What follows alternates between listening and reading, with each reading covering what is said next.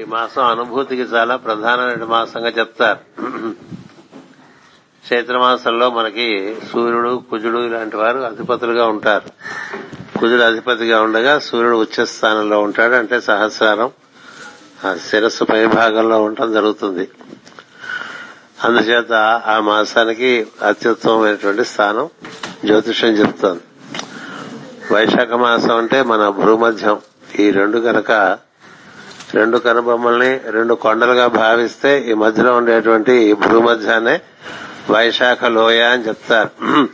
మన వైశాఖ వ్యాలీ వైశాఖ వ్యాలీ అని కొంచెం వ్యామోహపడుతూ ఉంటాం. ఆ వైశాఖ వ్యాలీకి మనం చేరాలనుకుంటే ప్రతి ప్రతి పౌర్ణమికి మనం ఈ భూమధ్య మందు మన వెలుగు దర్శనం చేస్తూ ధ్యానం బాగా చేసుకోవాలి. ఇది వృషభ రాశి లేక వైశాఖ మాసం ఉంటారు అందుచేత అల్లరి చిల్లరగా తిరిగేటువంటి ఎద్దులాంటి మన మనసుని దాన్ని చక్కగా శిక్షణ ఇచ్చి నందీశ్వరుడు లాగా ఇక్కడ ఈ ఇక్కడ బాగా స్థిరంగా కూర్చోబెడితే నందీశ్వరుడు ఏ విధంగా శివుని ఎప్పుడు దర్శిస్తూ ఉంటాడో అలా ఈ స్థానం చేరి భూమధ్యాన్ని అక్కడ పైన ఉండేటువంటి వెలుగు అది శివస్వరూపంగా ధ్యానం చేసుకోవడానికి నందీశ్వరుడు రా శివుని చూస్తున్నట్టుగా చూపిస్తాడు. అందుచేత మనకి మాసం అంతా కూడా ఈ వృషభ తత్వం ఉంటుంది దీన్ని. వృషభము చాలా బలమైనటువంటి ప్రజ్ఞ. దానికి క్రమశిక్షణ ఉంటే అంతకన్నా అద్భుతమైన కార్యక్రమాలు ఎవరు చేయలేరు. అందుకని ఎద్దు నందీసుడిగా మారాలి అని చెప్తారు. అలా ఎద్దు మందిస్తుగా మారటానికి ఈ వైశాఖలో ఏందో ఆ ఎద్దును పెట్టుకోవాలి. అంటే ఈ రెండు రెండు కొండలుగా భావం చేస్తే మధ్య ఉండేటువంటి ఆకాశాన్ని దర్శనం చేస్తూ అక్కడ కూర్చోవాలి. ఈ రోజు రోహిణి నక్షత్రం శ్రీకృష్ణుడు భూమధ్యలోనే ధ్యానం చేయమని చెప్పాడు.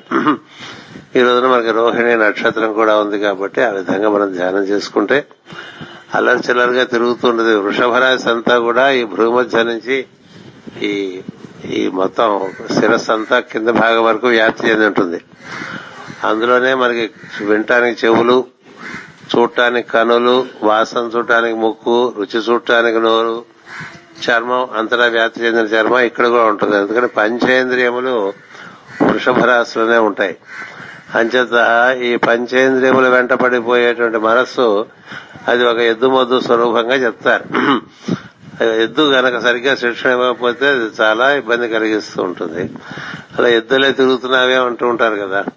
అందుకని ఈ ఎద్దుని చక్కగా ఈ ఈ ప్రాంతంలో మనం మనసు మనసు అనేటువంటి ఎద్దుని ఇక్కడ చక్కగా సంరక్షణ కేంద్రీకృతం చేసి ఆ పైన ఉండేటువంటి వెలుగును దర్శనం చేయటం అనేటువంటిది నందీశ్వర స్వభావంగా చెప్తారు.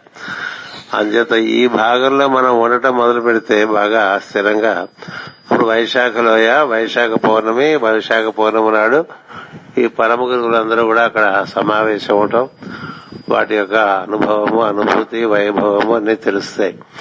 అందుచేత పంచేంద్రియములు చక్కగా నియంత్రించుకోవటం కోసమే ఒక నిర్దిష్టమైన దినచర్య పెట్టుకుని ఆ దినచర్యను అనుసరిస్తూ మనం జీవిస్తూ ఉండాలి.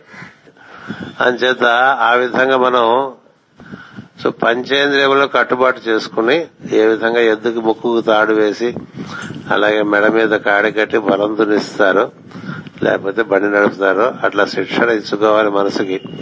శిక్షణ లేని మనస్సు అది ఎద్దుతో సమానం అని చెప్పి జ్యోతిష్యం చెప్తుంది. చక్కగా శిక్షణ ఇస్తే అది నందీశ్వరుడు కూడా కాగలడు. అందుచేత ప్రధానంగా వైశాఖ మాసంలో మనకి శుక్రుడు చక్కటి అనుభూతులు ఇస్తాడు. చంద్రుడు తదుకున్నటువంటి అనుకూలత కూడా కలిగిస్తాడు. మనకి వైశాఖ మాసంలో చంద్రుడు శుక్రుడు వీరందరూ కూడా ఇంద్రుడు కూడా చాలా చక్కగా అనుకూలించేటువంటి గ్రహములు. అందుచేత వైశాఖ మాసం నిజానికి చాలా ఆహ్లాదకరంగా ఉంటుంది. వసంత ఋతువులో రెండవ మాసం అది. మొదటి మాసం చైత్ర మాసం. అనుభూతి చెందాలే గాని వైశాఖంలో ఉన్నంత అనుభూతి ఇంకెక్కడ లభించదు. అందుకే ఇంకొక మాట ఏంటంటే చైత్రము శివతత్వం అయితే వైశాఖం అమ్మవారి తత్వంగా చెప్తారు. ఈ రెండు కలిసిన తత్వంగా తర్వాత వచ్చేటువంటి జ్యేష్ఠ మాసంలో మిథునంగా చెప్తారు. అక్కడ అర్ధనారీశ్వర స్వరూపంగా భగవంతుడు ఉంటాడు జ్యేష్ఠ మాసంలో.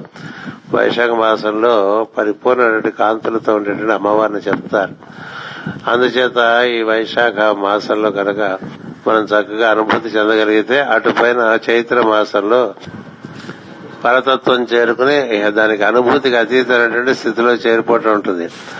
అందుకని సంవత్సరంలో మొట్టమొదటగా మనకి అనుభూతినిచ్చేటువంటి మాసంగా వైశాఖ మాసాన్ని చెప్తారు. అది మన శిరస్సు యొక్క ఉత్తర భాగంలో ఉంటుంది. పూర్వ భాగం అంతా పైన ఉంటుంది. శిరస్సు యొక్క ఉత్తర భాగం అంతా ఇక్కడి నుంచి ఉంటుంది.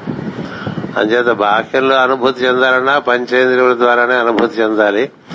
అంతరంగమందు అనుభూతి చెందాలన్నా ఈ పంచేంద్రియములు అంతరేంద్రియములుగా తయారై లోపల అనుభూతిని ఇవ్వాలి అందుచేత ఈ రోజు నుంచి మీరు ధ్యానం ఈ నెలంతా కూడా భూమధ్యంలో చేయడానికి ప్రయత్నం చేయండి. అక్కడ ఒక దివ్యమైన వెలుగును దర్శనం చేయడానికి అలా చేసుకుంటే అప్పటికో అప్పుడు మనకి చెప్పినటువంటి విషయంలో కూడా సత్యములే గోచరిస్తాయి. వైశాఖలో ఎందు పరమ గురువులు ఈ వైశాఖ పౌర్ణం నాడు సమావేశం అవుతారనేటువంటిది ముమ్మాటికి సత్యం. అది అనుభూతి చెందాలన్నటువంటి ఆసక్తి మాత్రమే చాలదు తదనుగుణటువంటి శిక్షణ కూడా మనం అందుకోవడానికి సిద్ధపడితే దానికి ప్రధానంగా మనం ఇక్కడ మనసు అక్కడ కేంద్రీకృతం కావాలి. ఎక్కడెక్కడో తిరుగుతుంది కన్నులు మనసు కన్నులు మూసుకున్నప్పుడు. అలా ఎక్కడెక్కడో తిరగకుండా అక్కడ ఉండేట్టుగా ఆ శివాలయం లేకపోతే ఏదో ఒక ఆలయంకి ఎదురకుండా మనం కూర్చున్నట్టుగా భావం చేసుకుంటూ ఆలయం అంతా కూడా చాలా దేదీపమైన వెలుగుతూ ఉన్నట్టుగా భావం చేసుకుంటూ అక్కడ కూర్చోడానికి ప్రయత్నం చేయండి. ఎవరెవరి సాధన బట్టి దీక్ష బట్టి శ్రద్ధ భక్తి భక్తి బట్టి దివ్యమైనటువంటి అనుభూతి రావడానికి అవకాశం కలిగిన విషయం.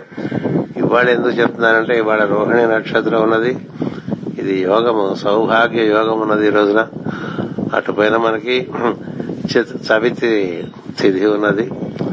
అందుచేత ఈ విషయం మీకు ఒకసారి ఏదో మనకి శ్రద్ధగా పొద్దునే మీరందరూ ఈ హోమానికి వస్తున్నారు కాబట్టి ఇలాంటి విషయాలు కొని అప్పుడప్పుడు తెలియపరుద్దాం అనే ఉద్దేశంతో ఈ విషయాన్ని తెలియపరుస్తున్నాను. స్వస్తి.